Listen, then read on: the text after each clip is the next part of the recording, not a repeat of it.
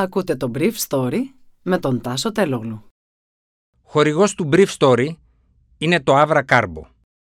Avra Carbo, το ανθρακούχο φυσικό μεταλλικό νερό για να απογειώσεις κάθε στιγμή. Καλημέρα σας. Σήμερα είναι 5η 19 Μαΐου 2022 και θα ήθελα να μοιραστώ μαζί σας αυτά τα θέματα που μου έκανε εντύπωση. Άρχισε το παζάρι του Ερντογάν για την ένταξη της Φιλανδίας και της Σουηδίας στο ΝΑΤΟ. Πιο εύκολη μια συμφωνία για τους Φιλανδούς. Πώς η Ευρώπη θέλει να αντιμετωπίσει την ενεργειακή κρίση. Πριν από 15 χρόνια είχα ταξιδέψει στο Στοκχόλμη για να πάρω συνέντευξη από ένα στέλεχος του ΠΚΚ που είχε γίνει εκτελεστής του τουρκικού κράτους. Επειδή ήθελε να σταματήσει να κάνει αυτή τη δουλειά, είχε ζητήσει πολιτικό άσυλο στη Σουηδία. Του δόθηκε επειδή ήταν Κούρδος και απειλεί το η ζωή του στην Τουρκία και η Σουηδία ειρνεί να τον παραδώσει στην Άγκυρα που το ζητούσε πεισματικά.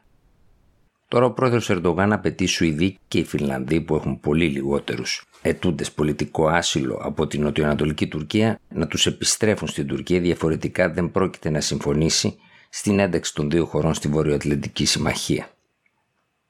Χθες η Φινλανδία και η Σουηδία παρέδωσαν τα έγγραφα αιτήματά τους για να γίνουν μέλη της Βορειοατλαντικής Συμμαχίας. Η Τουρκία όμως εμπόδισε την επίσημη έναρξη των διαπραγματεύσεων προβάλλοντας 10 όρους που έχουν όλη σχέση είτε με την παράδοση ανθρώπων που ζητούν πολιτικό άσυλο και προέρχονται από τις κουρδικές περιοχές της χώρας, είτε με την υποστήριξη των σχηματισμών του ΠΚΚ στη Συρία είτε με το εμπάργο όπλων εναντίον της Τουρκίας για τους ίδιους λόγους. Ο Ερντογάν είπε ότι οι σύμμαχοι του ΝΑΤΟ ουδέποτε υποστήριξαν την Τουρκία στον αγώνα της εναντίον στις ακραίες κουρδικές εκδηλώσεις, ιδιαίτερα εναντίον των σχηματισμών του κουρδικού ΓΕΠΕΓΕ που πρόσκειται στο ΠΚΚ. Η επέκταση του ΝΑΤΟ έχει νόημα μόνο κατά αναλογία του σεβασμού στις δικές μας ιδιαιτερότητες, είπε ο Ερντογάν. Η Άγκυρα υπογράμμισε ότι η Σουηδία και λιγότερο η Φινλανδία φιλοξενεί ανθρώπους οι οποίοι έχουν συνδεθεί με το εργατικό κόμμα του Κουρδιστάν αλλά και οπαδούς του Φετουλάχ Γκιουλέν τους οποίους η Άγκυρα θεωρεί ως πρωταγωνιστές του απόπειρας πραξικοπήματος το καλοκαίρι του 2016. Και για αυτούς η Άγκυρα λέει ότι πρέπει να παραδίδονται στα χέρια της εάν θέλει η Σουηδία και η Φινλανδία να γίνουν μέλη του ΝΑΤΟ. Φυσικά αυτοί έχουν καταφύγει σε πάρα πολλές άλλες χώρες, όπως για παράδειγμα στη Γερμανία, στις Ηνωμένες Πολιτείες, στη Γαλλία, στην Ισπανία. Οι Βρυξέλλες ανακοίνωσαν χθες το επίγον πρόγραμμά τους για τον περιορισμό της ενεργειακής εξάρτησης της Ευρωπαϊκής Ένωσης από το ρωσικό φυσικό αέριο και το ρωσικό αργό πετρέλαιο.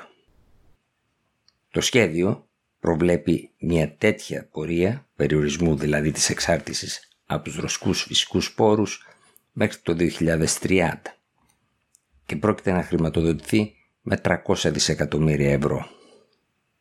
Ονομάζεται Repower EU και περιλαμβάνει μια σειρά από ντοκουμέντα όπως συστάσεις, οδηγίες αλλά και στρατηγικές που βασίζονται στην κατευθυντήρια γραμμή η οποία δόθηκε από τις Βρυξέλλες τον περασμένο Μάιο. Η Επιτροπή προτείνει την αύξηση του στόχου για τη συμμετοχή της λεγόμενης πράσινης ενέργειας στο ενεργειακό μείγμα της Ένωσης μέχρι το ποσοστό 45% το 2030 έναντι του 40% το οποίο περιλαμβανόταν στο σχέδιο Fit for 55, δηλαδή στο προηγούμενο σχέδιο της Ευρωπαϊκής Ένωσης για τη λεγόμενη πράσινη μετάβαση. Σύμφωνα με όσα δημοσιεύτηκαν χθες, οι Βρυξέλλες σχεδιάζουν να αντικαταστήσουν 60 δισεκατομμύρια κυβικά μέτρα φυσικού αερίου από τα 155 δισεκατομμύρια τα οποία εισήγαγαν τον περασμένο χρόνο. Αυτό θα το κάνουν διαφοροποιώντας τις πηγές φυσικού αερίου για την Ένωση από τη Ρωσία προς τις Ηνωμένες Πολιτείες, το Ισραήλ, την Αίγυπτο και τις χώρες του Περσικού κόλπου. Επίσης, η Ένωση βάζει στόχο μέχρι το 2030 να αντλεί 35 BCM βιομεθανίου, 35 δηλαδή δισεκατομμύρια κυβικά μέτρα βιομεθανίου, και 20 εκατομμύρια τόνους υδρογόνου. Σημαντικότερος στόχος όμως και πιο δύσκολος πολιτικά είναι η μείωση της κατανάλωσης ενέργειας κατά 13% ως το 2030 έναντι του 9% που ήταν ο προηγούμενος στόχος. Ήταν το Brief Story για σήμερα 5η 19 Μαΐου 2022.